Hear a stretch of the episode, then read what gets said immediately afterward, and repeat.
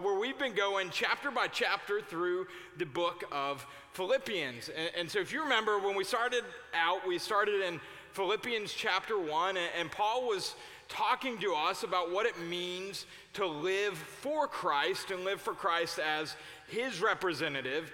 And, and Paul was talking about how we can find peace through living for Christ. And we started to see that as Paul takes us through the book of Philippians, this is not just one expansive message on what peace is or one elaborated talk on peace, but rather it's almost four different conversations on different things that we need to incorporate into our lives if we're going to find the, the peace of Christ. Now, last week we continued the series, and it feels like the series is flying by.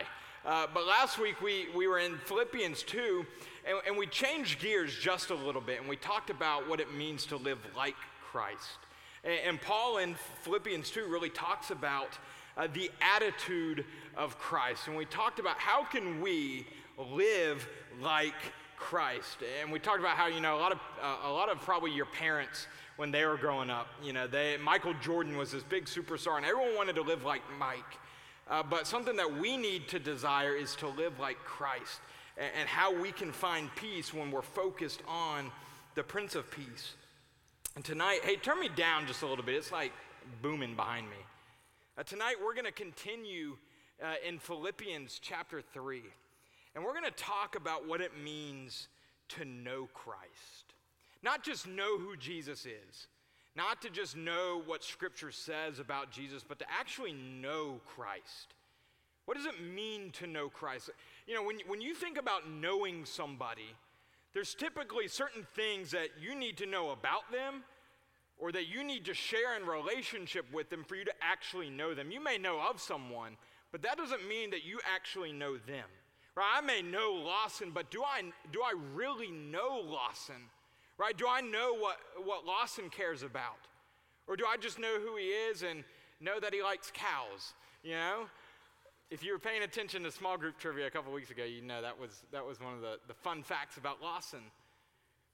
Right? But what does it mean to actually know Christ just beyond knowing that, yeah, Jesus was a guy who had 12 disciples, died on a cross, supposedly for our sins, right?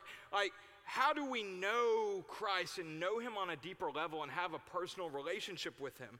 So, tonight, like I said, we're going to be in Philippians chapter 3. If you have a Bible, flip there. If not, it's going to be on the screen for you to follow along. It's a shorter chapter, uh, but Paul really packs a lot into this chapter. So, listen to these verses as I read. Here's what it says Paul says, Whatever happens, my dear brothers and sisters, rejoice in the Lord. I never get tired of telling you these things, and I do, I do it to safeguard your faith. Watch out for those dogs, those people who do evil, those mutilators who say you must be circumcised to be saved. For we worship by the Spirit of God, are the ones who are truly circumcised. We rely on what Christ Jesus has done for us. We put no confidence in human effort, though I could have confidence in my own effort if anyone could. Indeed, if others have reason for confidence in their own efforts, I have even more. I was circumcised when I was eight days old. I'm a pure blooded citizen of Israel and a member of the tribe of Benjamin, a real Hebrew, if there ever was one. I was a member of the Pharisees who demanded the strictest obedience to the Jewish law. I was so zealous that I harshly persecuted the church. And as for righteousness, I obeyed the law without fault. I once thought these things were valuable, but now I consider them worthless because of what Christ has done. Yes, everything else is worthless when compared with the infinite value of knowing Christ Jesus, my Lord. For his sake, I have discarded everything else, counting it all as garbage so that I could gain Christ and become one with him. I no longer count on my own righteousness through obeying the law, rather, I become righteous through faith in Christ. For God's way of making us right with Himself depends on faith. I want to know Christ and experience the mighty power that raised Him from the dead. I want to suffer with Him, sharing in His death, so that one way or another I will experience the resurrection from the dead. I don't mean to say that I've already achieved these things or that I've already re- reached perfection, but I press on to possess that perfection for which Christ Jesus first possessed me. No, dear brothers and sisters, I have not achieved it, but I focus on this one thing forgetting the past and looking forward to what lies ahead. I press on to reach the end of the race and receive the heavenly prize for which God, through Christ Jesus, is calling us. Let all those who are spiritually mature agree on these things. If you disagree on some point, I believe God will make it plain to you. But we must hold on to the progress we have already made. Dear brothers and sisters, pattern your lives after mine and learn from those who follow our example. For I have told you often before, and I say it again with tears in my eyes, that there are many whose conduct shows they are really enemies of the cross of Christ. They are headed for destruction. Their God is their appetite. They brag about shameful things, and they think only about this life here on earth. But we, we are citizens of heaven, where the Lord Jesus Christ lives, and we are eagerly waiting for him to return as our Savior.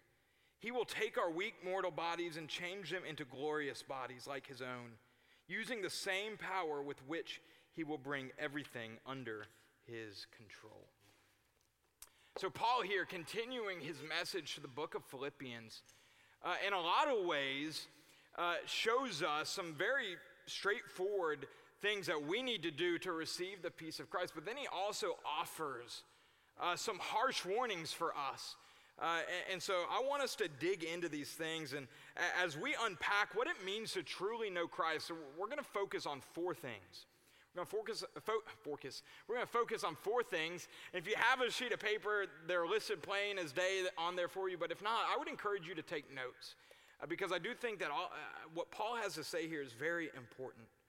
So, the first thing I think when, when we look at Philippians chapter 3 and we're, we're asking ourselves, what does it mean to truly know Christ? I think the first thing that Paul hits on here is that if we're going to truly know Christ, we have to rely on Christ.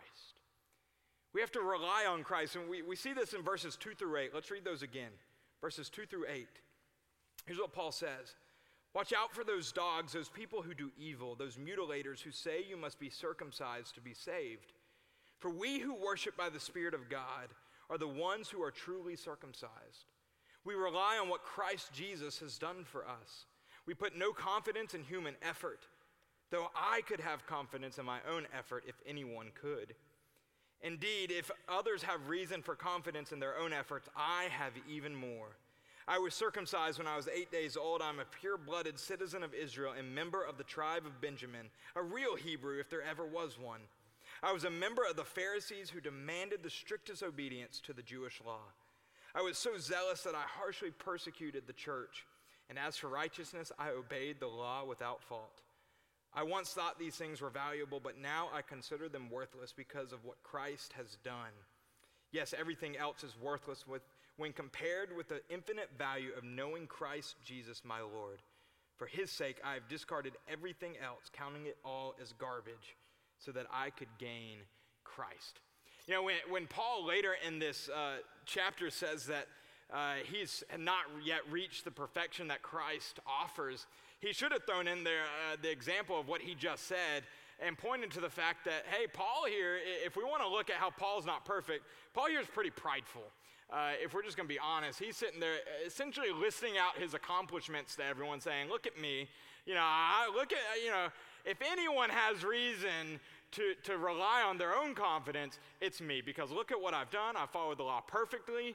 You know, not to mention, though, that no one followed the law perfectly except for Christ. But so, Paul here, despite his pride, he, he really mentions some interesting points.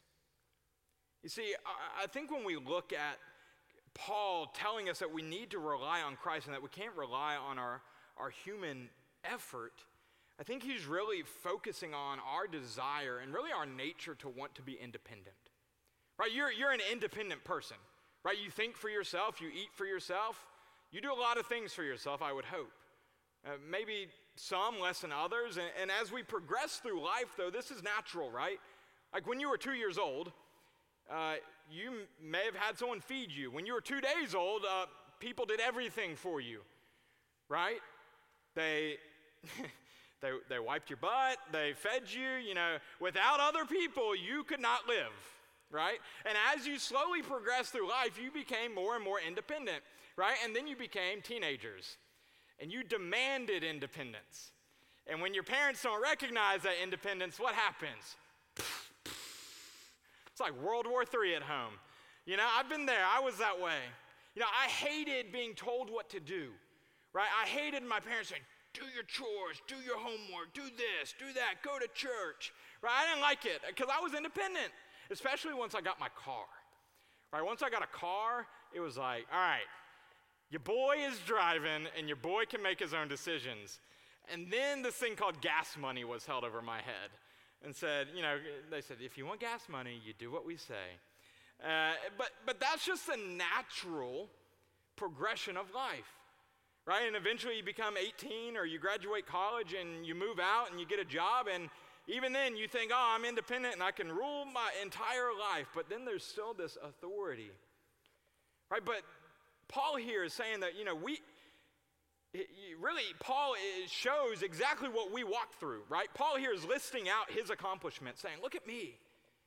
Look at me. I, have done all these things, right? And that's often the posture that we take, right? Is look at me. Look how much I read my Bible. Look how much I worship. Look what I do. Look how much money I can make, right? I've got things together. I can do my homework on time.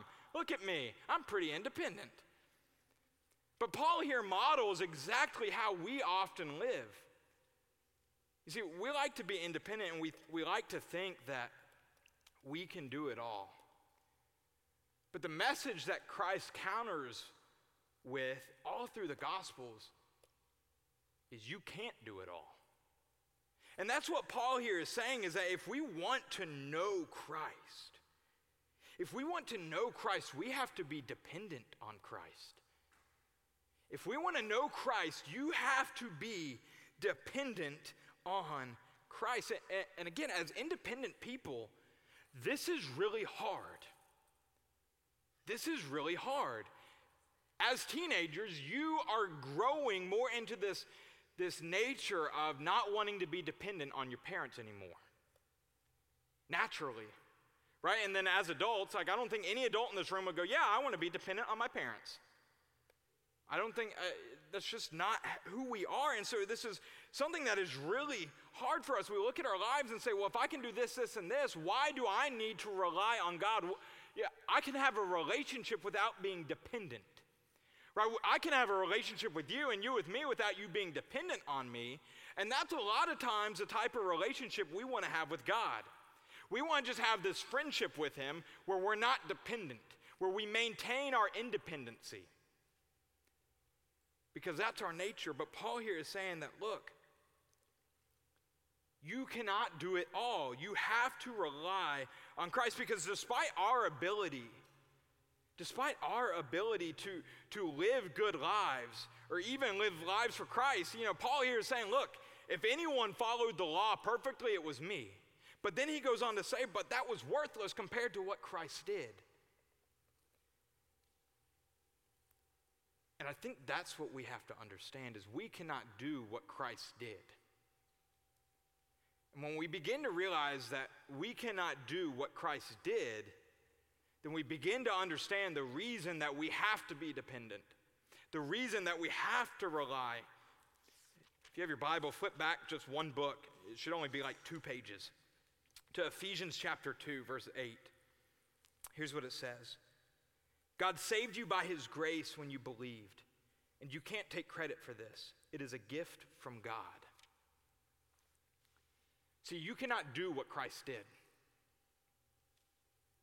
And what did Christ do? It may be a, a, real simple church answer that you've heard many times before, but honestly, eh, there's a lot that lies in that.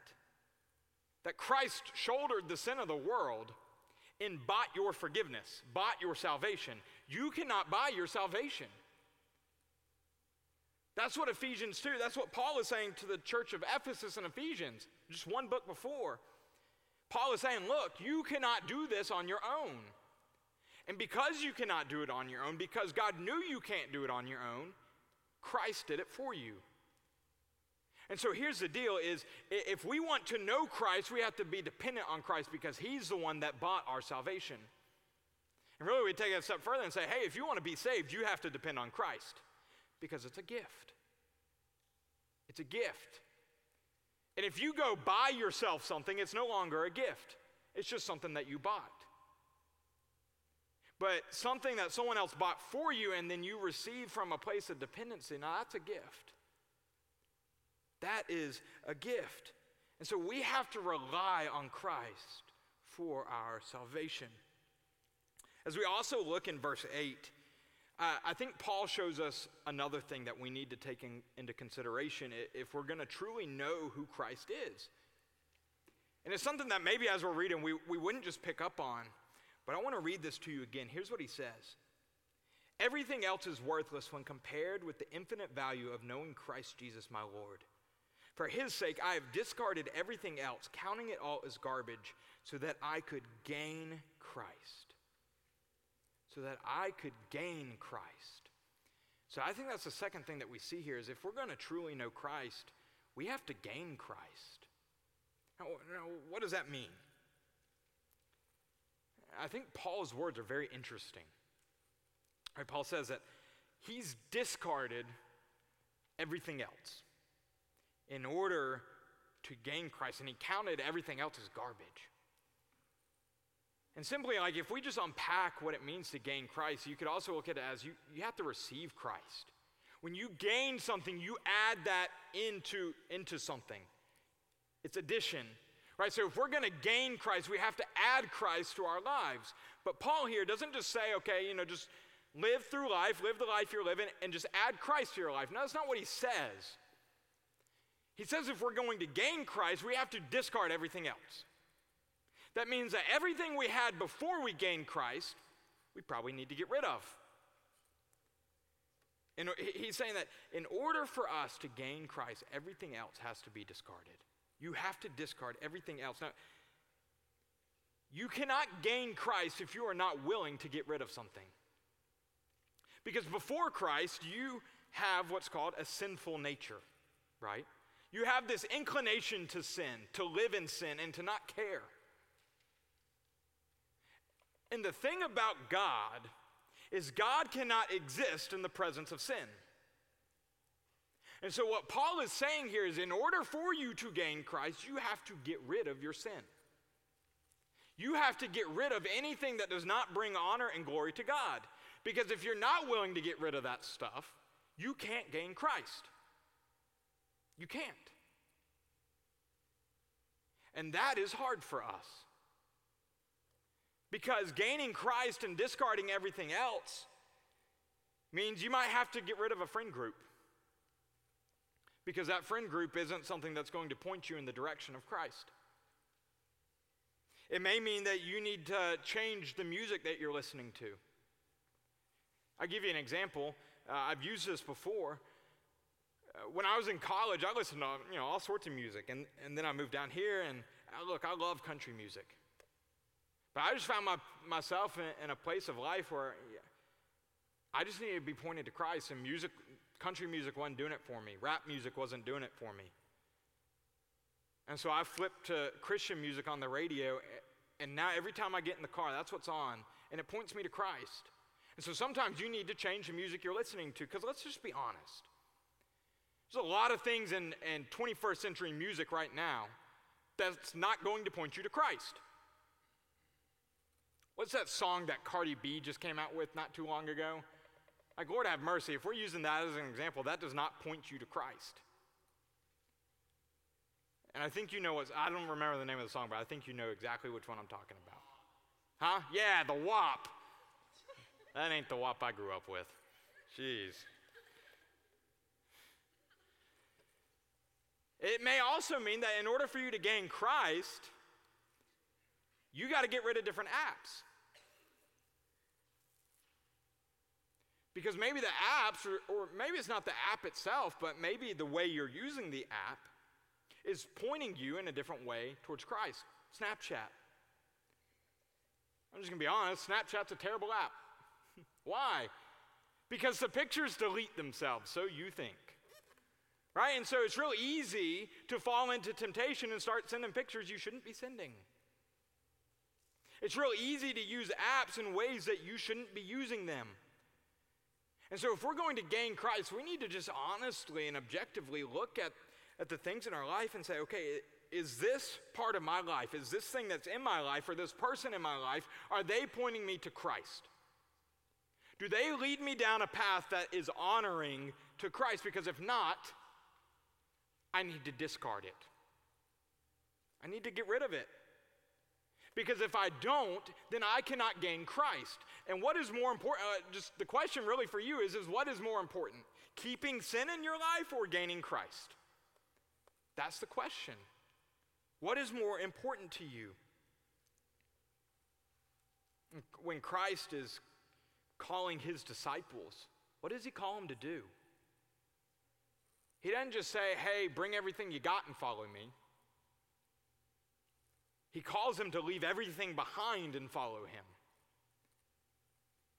He didn't say, hey, follow me and just leave behind the things you don't like and bring the things you do, the things that are comfortable. No, he says, leave everything and follow me. And that's what he says to us is if we want to gain Christ, we need to leave everything and follow him. We need to be willing to leave everything to follow him. Christ doesn't just want part of your life. You know, Christ gave Christ didn't just give part of his life for you. Christ gave his entire life for you, and that's what he asks in return. How selfish is it for us to, to sit here and say, Man, Christ, I, I really want you in my life, but this part of my life, mm, not, not willing to get rid of that for you. Mm-mm, I'm going to keep this because I like this. You can have everything else, but this is my corner. This is Nathan's corner right here. You can't have that. Now, what if Christ had had that same mentality for us of, mm, you know, God, I, I really love people, but um, don't know that I'm willing to do this for them. Sorry, tough luck, people. What if he had said, you know, God, uh, I really love people, but I, you know, I don't know that I'm willing to let them have the part of my life that's going to allow me to go to the cross to die for their sins. What if he had done that? I think we'd be in a, world of hurt. Now, Christ was willing to give his whole life for us. And how selfish it is for us to not be willing to give our whole life in return to him. And that's what Paul's saying here is if we want to gain Christ, we have to be willing to give him our whole life and be willing to discard the things that don't lead us to him. And it really should come to no surprise because if we want to receive salvation, redemption, and forgiveness, it should be common sense, I would think, to us that you can't be redeemed or forgiven when you're not willing to recognize the sin in your life. If you're not willing to recognize sin, how, you can, how can you receive forgiveness for your sins? You can't. You can't. As we keep reading through Philippians chapter 3, when we get to verses 13 through 14, I think Paul shows us the third thing that, that we need to have in order to know Christ. Here's what he says. In verse 13, he says, Dear brothers and sisters, I have not achieved it, no, but I focus on this one thing forgetting the past and looking forward to what lies ahead. I press on to reach the end of the race and receive the heavenly prize for which God, through Christ Jesus, is calling us. So I think the third thing that Paul is showing us here is that if we want to truly know Christ, we have to focus on Christ. We have to focus on Christ. And Paul says it great here. I don't, I don't, even need to come up with a catchy phrase because Paul says it plainly here that for us to focus on Christ, we need to forget the past and just focus on the future. Forget the past and focus on the future. Something that Satan loves to do. Listen to this. Because I think this, just in and of itself, is something valuable that you can just keep in the back of your mind to realize as you're going through life is the thing with Satan is Satan loves to use your past. Satan loves to use your past, and he loves to use your past against you. He loves to remind you of the awful and terrible things. You notice how Satan doesn't like to remind us of the good things we've done. He only likes to bring up the bad things that we've done because he wants you to feel worthless. He wants you to feel ashamed. And if he can use your past against you, he'll keep you from walking into the future that God has for you. But on the flip side, the thing with Jesus is, is Jesus doesn't call us back into our past, he calls us out of our past and into the future. And so we're really at this crossroads. Are we going to focus on our past and focus on what Satan would want us to focus on? Or are we going to turn and we're going to focus on the future of redemption and salvation and forgiveness, of love and joy and peace that, that Christ is calling us into? Because here's the thing know this is that Jesus will never hold your past against you. Jesus will not hold your past against you. You know, that was one of the biggest things that when I felt like the Lord was calling me into ministry that was holding me back was my past and the things that I'd done in my past.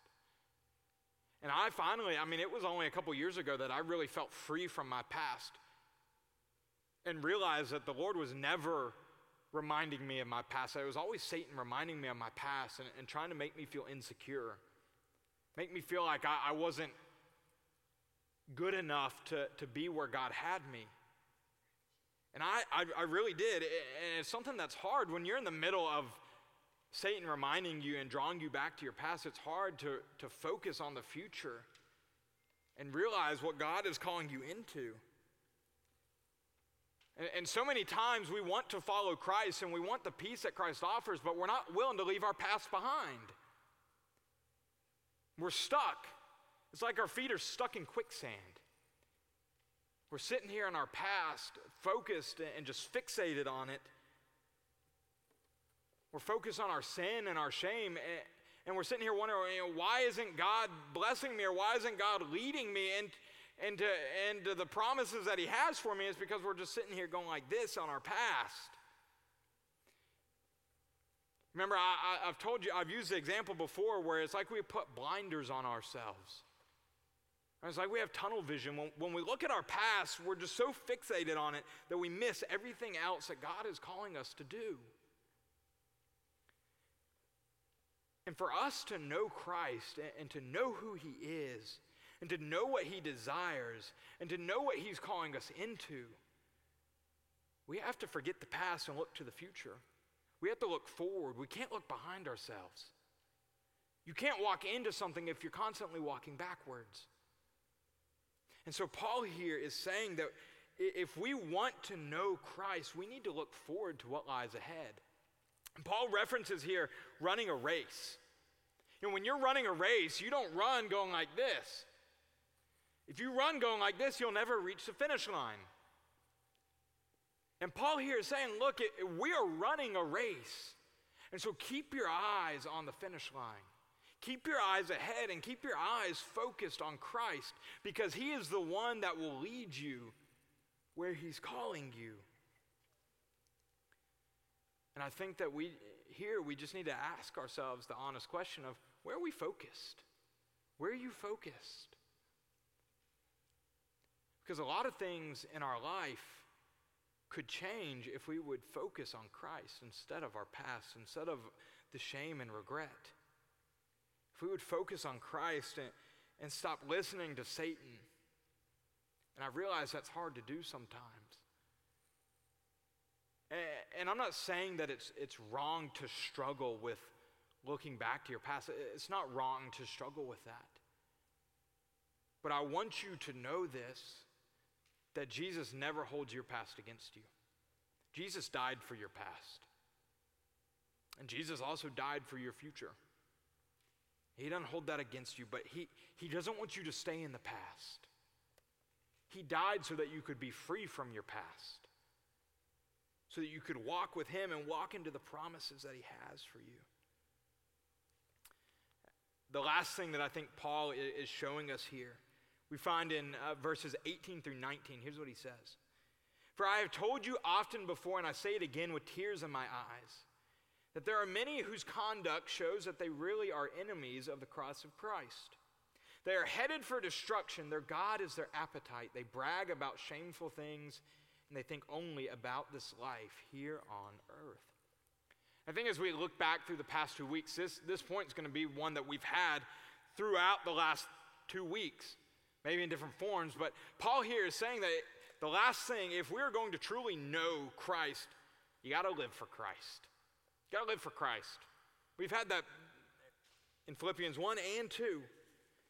Paul here says, you've heard the phrase before that your actions speak louder than your words, but I would say that Paul's words here are that your actions prove your faith.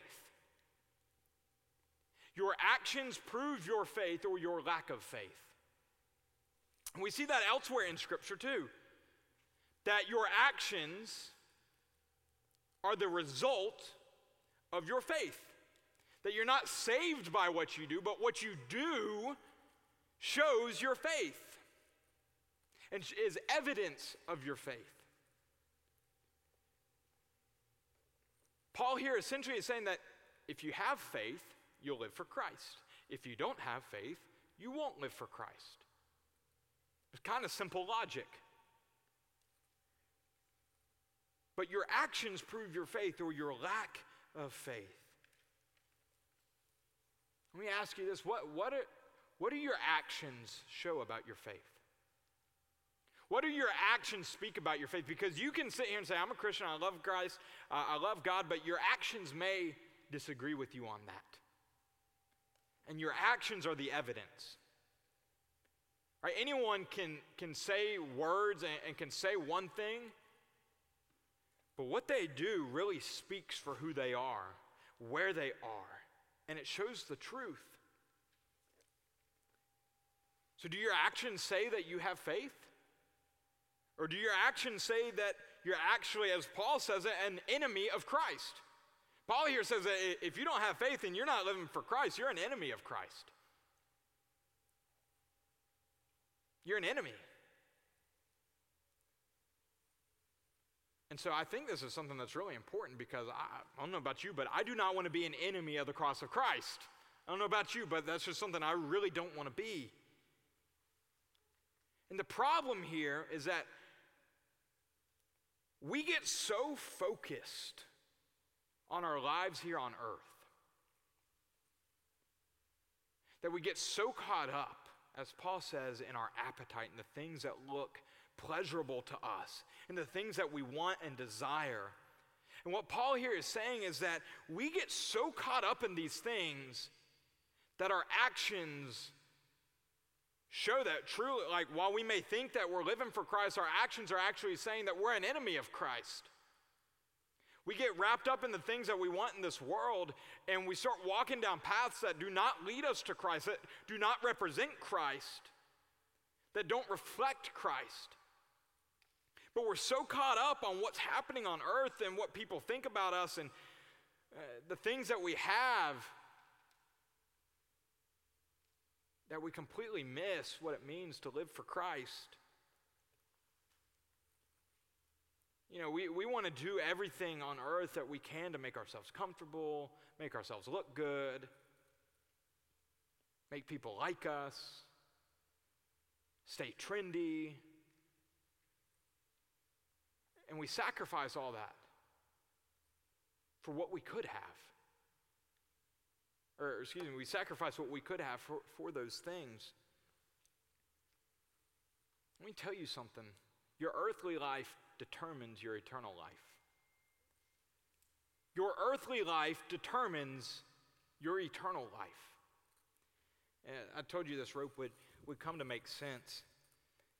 Uh, I want you to picture this rope as your life.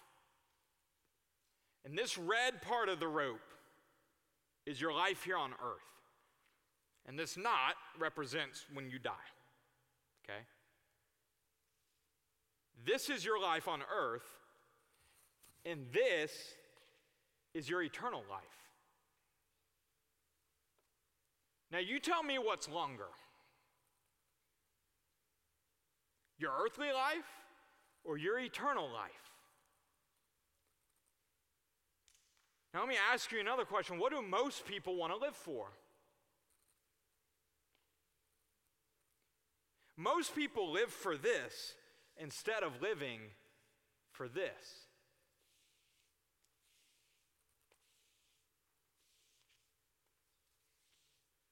It keeps going. What are you living for? Are you living for your eternal life or are you living for your earthly life? Because what you live for has a lot of impact.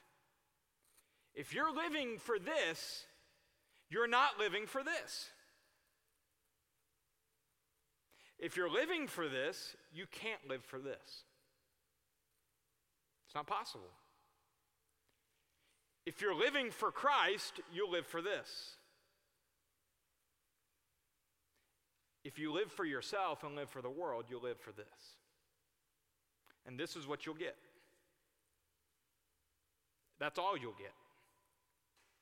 But if you'll choose to live for Christ, the reward is so much greater. And Paul here says that there's some real consequences. There's some real consequences if we choose to live for our life on earth versus eternal life with Christ. Because if you want to live for your life on earth, you cannot live for eternal life with Christ. And I'll just be straight up with you you're either living for heaven or hell. And I know that we don't, a lot of times it makes us uncomfortable to talk about the fact that the choices we make here on earth can really determine whether or not we spend eternal life in heaven or hell, but that, that, that's the truth. And there's a lot of significance in the, the choices that you make. If you choose to have faith in Christ and you choose to live for Christ, there's a lot that goes into that. And if you choose not to live for Christ, there's a whole lot that goes into that too. You know, Christ has come alongside us with a life raft saying, hey, hop on. And you got to choose to jump or not. Now, we're all destined to hell. We're all, because of our sin, destined to die and spend eternity apart from God. But the beauty of salvation, the beauty of Christ is that He's come alongside us. And, you know, we're standing here on this sinking ship, and Christ has come along with a, a life raft and said, Hop on, I got you. Well, you got to choose whether or not you're going to jump. You got to choose whether or not you're going to live for Christ or if you're going to stay living for yourself. And we can't blame God for the decisions that we make or the, don't make or the decisions other people make or don't make because Christ has made his decision. He's chosen you. He wants you to get on the life raft. He wants you on the life raft. He wants you to live for him. But ultimately, you have to make a choice whether or not you are going to live for Him. And, and, so I'll just leave you with this. That, you know, as we've discussed, you know, Paul is sitting here in prison. Probably one of the, the lowest points of his life, being tortured, and he still finds peace. And what Paul here is saying is that he finds hope and peace in knowing Christ. He relies on Christ. He, he gained Christ. He focuses on Christ and, and, he lives for Christ. Even when he's at the lowest point in his life, he lives for Christ and he makes that choice. And, I think it's because he understood that in order to have peace, you have to know the Prince of Peace. If you're going to have peace, you have to know the Prince of Peace. Christ, by his nature, was full of peace. And for us to receive the peace that he offers, we just have to know him. And as we know Christ, we'll receive that peace. As we've talked about, uh, living for Christ and living like Christ and now knowing Christ. Those are three steps down the pathway to peace.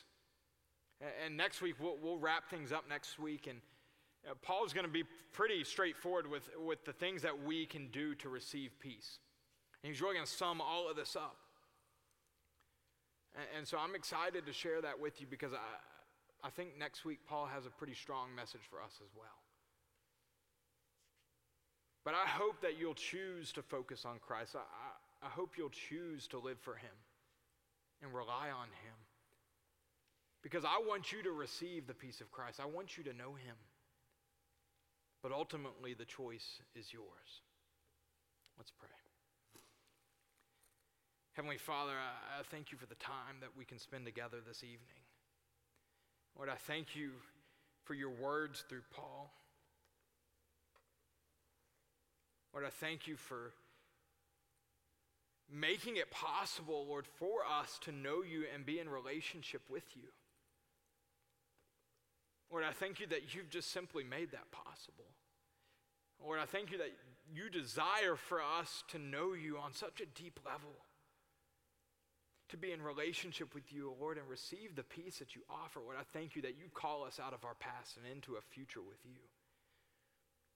Lord, I thank you that when you saw us stuck in our sin, and when you see us stuck in our sin, Lord, you pull us out.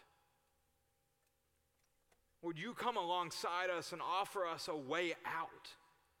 And Lord, I pray that you would help us to see that. Lord, that you'd help us to turn from our sin, Lord, and choose a life that is honoring to you, Lord, a life where we live for you and live how you've called us to live.